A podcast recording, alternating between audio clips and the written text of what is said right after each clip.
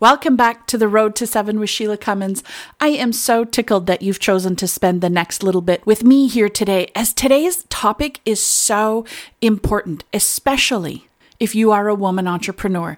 And the chances are pretty good that you are a woman entrepreneur if you're listening to this podcast, because that's what we talk about each and every week. We talk about the journeys that women take in order to build their businesses.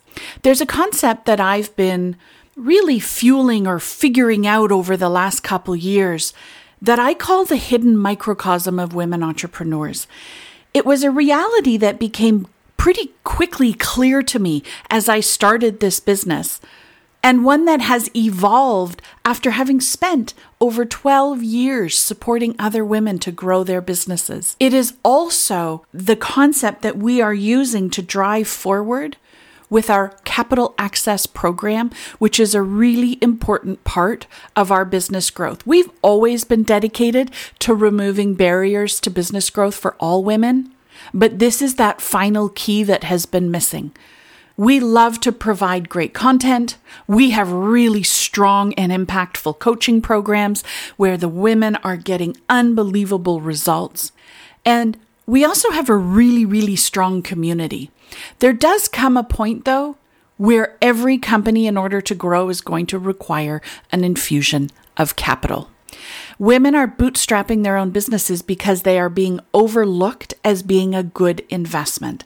And it is the concept of the hidden microcosm that is going to help open the doors and overcome this challenge that has been prevalent for years.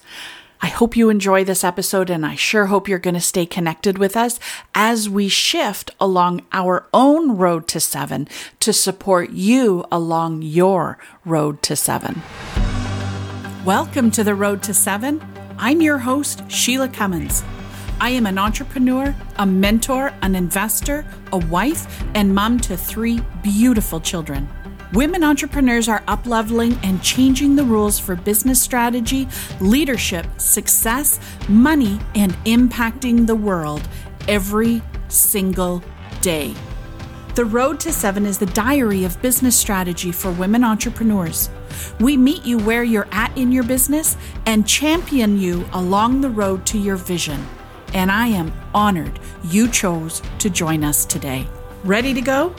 Buckle up it's time to hit the road.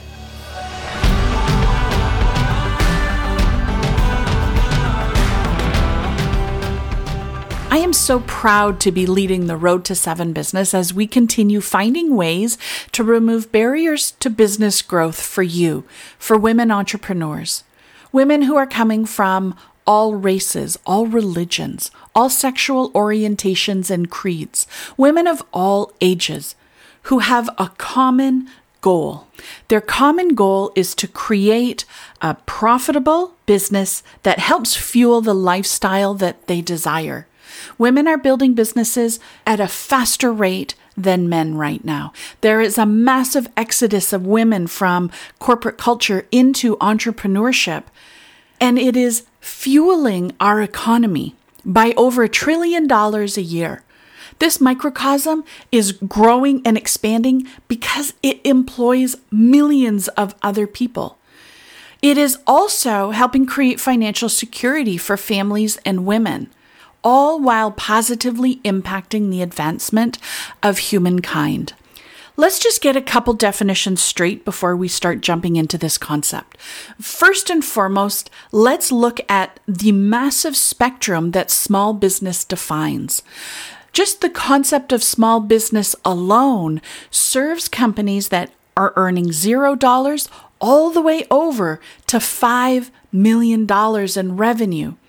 But here's the thing a company that is under a million versus companies that are over a million, they have different issues and different problems. And the reality is, when we look at the kinds of businesses that women are starting, they are creating predominantly service based businesses that support someone else. They help someone else in a way. Coaching, consulting, freelancing, agencies, there is no end to the creativity that women are bringing to the business background. But we have been asking the wrong question. We have been asking, why are there not more women getting investment? Well, we need to actually break this conversation into two. First and foremost, we need to see that most women, in fact, 97% of women, remain under a million dollars in revenue. And so it really becomes a part of this micro business concept that is overlooked not only by society, it's dismissed as a cottage industry or side hustles, or it's dismissed as, you know, this cute entity that a, a certain woman is building, or, oh, she just sells this, this, and this to try and make some extra coins for her family. You know, micro business is a really critical part of our economy. It is the very first part that gets hit in a global crash, but it is also the very first part that can grow back and bounce back after it's been knocked down. So it makes sense that investors don't want to invest in micro business. The reason is very simple. There's not enough of a business to buy a portion of. Women are not, for the most part, building the next Google or the next Amazon. And so here's where we need to differentiate. The women that are building the highly scalable tech, SaaS, big business model businesses are also not receiving the funding that they deserve, and that is a topic for another episode. What I'm talking about today is the investment in micro business and this microcosm of women entrepreneurs that are having a massive impact on our global economy and on their families and on people. And so, of course, investors are not going to be buying portions of company that are not large enough to buy or whose vision is not large enough to scale into a multi billion dollar industry. But that doesn't mean that this group of businesses don't deserve an investment. It means we need to ask a different question. We need to ask how can we better invest in the micro businesses that women are launching, growing, and scaling so that they can continue to do what it is that they do and impact the people that they impact. Let's talk first about this massive exodus of women from the corporate culture. You know, I've interviewed quite a few people lately who have been studying it and who have been really trying to understand what's going on. And really, what they've done is put some data behind what we already know to be true. It is an uneven playing field out there. There are biases and barriers to women in boardrooms and in C suite roles simply because of the way that our society has evolved. That is slowly changing, obviously not fast enough for any of us. It's actually been a gift to entrepreneurship because it's attracting such a high quality woman who is running such an impactful business. The women are coming in droves. They're taking their years of expertise and education and passion and developing companies that are built on purpose. They're built on a purpose that is greater than simply making revenue. They are built with the purpose to help change society. Banks don't really want to invest in these micro businesses. They don't see the viability or the long term options, and that's a real shame. But I also think it opens up the opportunity. If financial institutions and investors don't see the benefit of this micro business, then let's create a platform that does. And that's where the capital access program that we're creating through the Road to Seven comes into play. You know, when women leave corporate, a lot of times I hear them say it's because they want to create a more balanced lifestyle, one where they can be more available to their families, to themselves. They want to reconnect with themselves and find joy again. They've been working themselves so hard to try and fit into the corporate expectations to move up the ladder, to advance their careers. And they're realizing that no matter how hard they work, they're either not going to get where they want to go or it's not serving them. Or there's women who've been highly successful in the corporate world that are starting their businesses, but they just don't find that it's fulfilling for them anymore. It's not exciting. It doesn't fuel them up. They're burnt out, they're exhausted. And entrepreneurship offers this opportunity for them to play in their genius and serve those they want to serve while also creating this business that offers financial freedom and fulfillment. And so when we look at the needs of a micro business, it's very different from what banks and what investors are looking for. When women are growing a business, they absolutely need education. Nine times out of 10, they have monetized a skill that they have, but do not have the business knowledge to create a self sustaining entity. The problem is we are over educating women entrepreneurs. When the pandemic hit a year ago, governments stepped up, the Canadian government in particular stepped up and infused millions and millions of dollars into education for women entrepreneurs.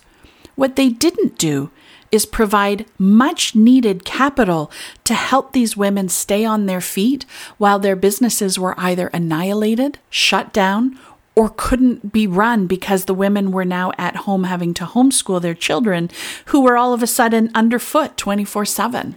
Most of these companies fell through the cracks of all criteria for financial support that was offered because women run businesses differently. And that's why we, as this microcosm of women entrepreneurs, have such a potential to create our own economy where micro business receives micro loans from a company that sees them and hears them and understands them and looks through each application based on an individual basis. It's not just about your credit score. It's not just about your revenue last year. It's about you as the entrepreneur. It's about the company that you're building and its viability in our economy. It's about the ideas that are going untapped because there isn't the access to capital that's needed in order to make that most important hire or to invest in that inventory that's needed or to go and take that training that is going to be the clincher. When you do invest in women entrepreneurs, the reality is you're not just investing in them, you're investing in a greater economy because women entrepreneurs tend to hire other women entrepreneurs. For example, in my company, I hire other coaches, I hire copywriters, graphic designers, social media managers, a bookkeeper. All of those investments, a lawyer, marketing support, all of those investments are money that's going from the revenue that I have earned as a micro business, as a small business, and I'm infusing it into somebody else's business, which then in turn fuels them to be able to hire contractors or employees to support what it is that they do. This is not to be overlooked. When the pandemic hit and companies were receiving millions and billions of dollars in financial bailouts from the companies, these women were digging deep and were just starting small again. They bounced back faster than any other business. Why? Because of the scale that they're operating on. And so when we look at investing in a woman, we are not just investing in her and her company and the impact that it can have. We're also fueling the economy at large by helping other people bounce back. But the reality is, we are also supporting a woman to lead a fulfilling life, to lead a life that brings her joy and passion. And we all know the role and the impact that women can have on society.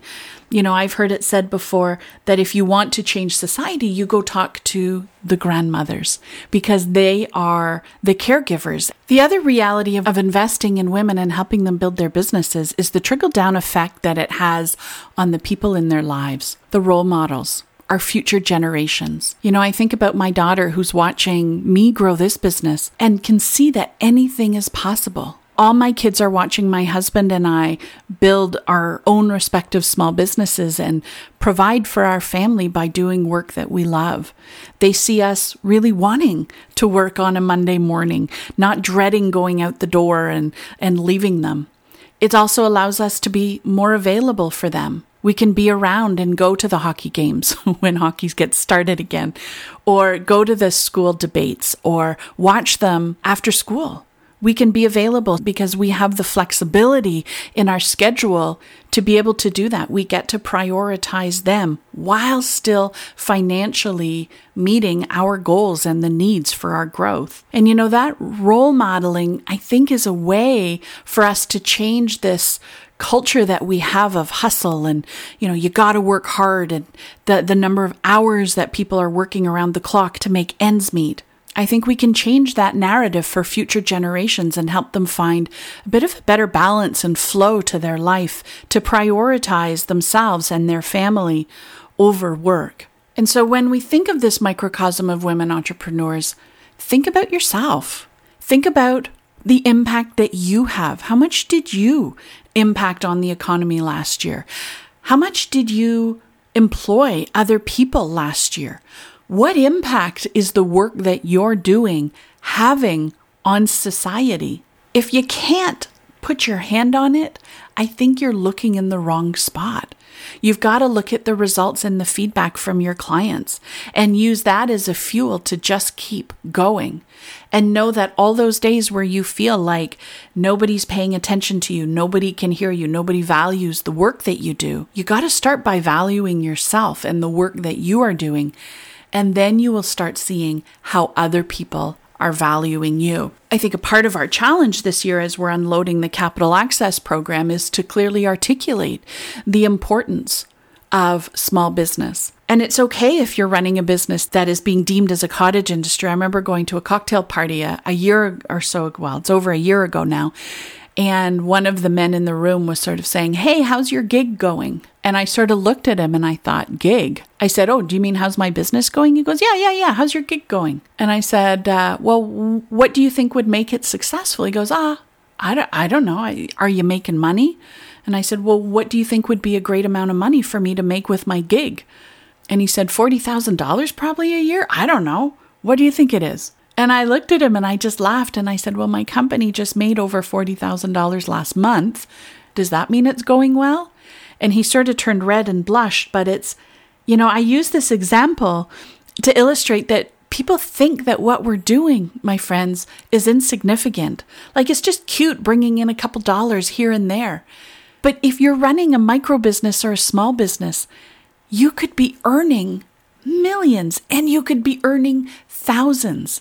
And either is perfectly fine as long as it's serving you. And so, if we can change the narrative about what it is that we're doing. And we can stand in the value and power of what it is that you offer and speak confidently about it and get it out in the world. I don't care if you're selling leggings or socks or you're selling coaching or you're selling a service, it has a value to someone. And no matter how much money you're making, it is positively impacting something somewhere. And we see you and we love what you're doing. And so, the theme for International Women's Day this year, which is what prompted this podcast recording, is choose to challenge. And so, this year we are choosing to challenge the access to capital for women entrepreneurs. And launch this micro lending platform that will help infuse cash into micro business, which is where it's needed for growth. And then I invite you to join us on this journey. Join us in this process. Join us at the Road to Seven. Come join the Road to Seven Facebook group if you want to come and learn a little bit more about how we run. If you want to stay connected to the Capital Access program, just go to the road to seven.com slash capital access and you can join our mailing list so that you can stay up to date with what we're doing. It is an honor to serve women like you. Women of all races, all religions, women of all sexual orientations or creeds, women of all ages, because the work that you're doing matters. And investing in you, whether it's time or money, just simply makes good sense. Thank you for being part of this powerful microcosm of our economy and being part of the women entrepreneurial world. Thank you for listening to The Road to Seven. If you found value in what you've heard today, please leave us a five star rating and a written review. You might just get a shout out on an upcoming episode, and you never know when I'm going to be mailing some surprise treats to our reviewers. Make sure to subscribe so you automatically get notified when new episodes are released. Are you looking for a way to connect with other entrepreneurs that are facing the same challenges as you? I'd love to connect with you in the Road to Seven Facebook group on Instagram and LinkedIn. Just head to SheilaCummins.com. You will find all the links that you need right there. Together, we'll explore more ways to support your shift into action so that you can grow your business to finally match your vision. I love aligning your vision of success with strategic and intentional actions because that is how we will grow your business to match your vision. I focus on women, all women, because women hold the keys and the power to creating a powerful and positive world through their impact. We'll see you on the next episode.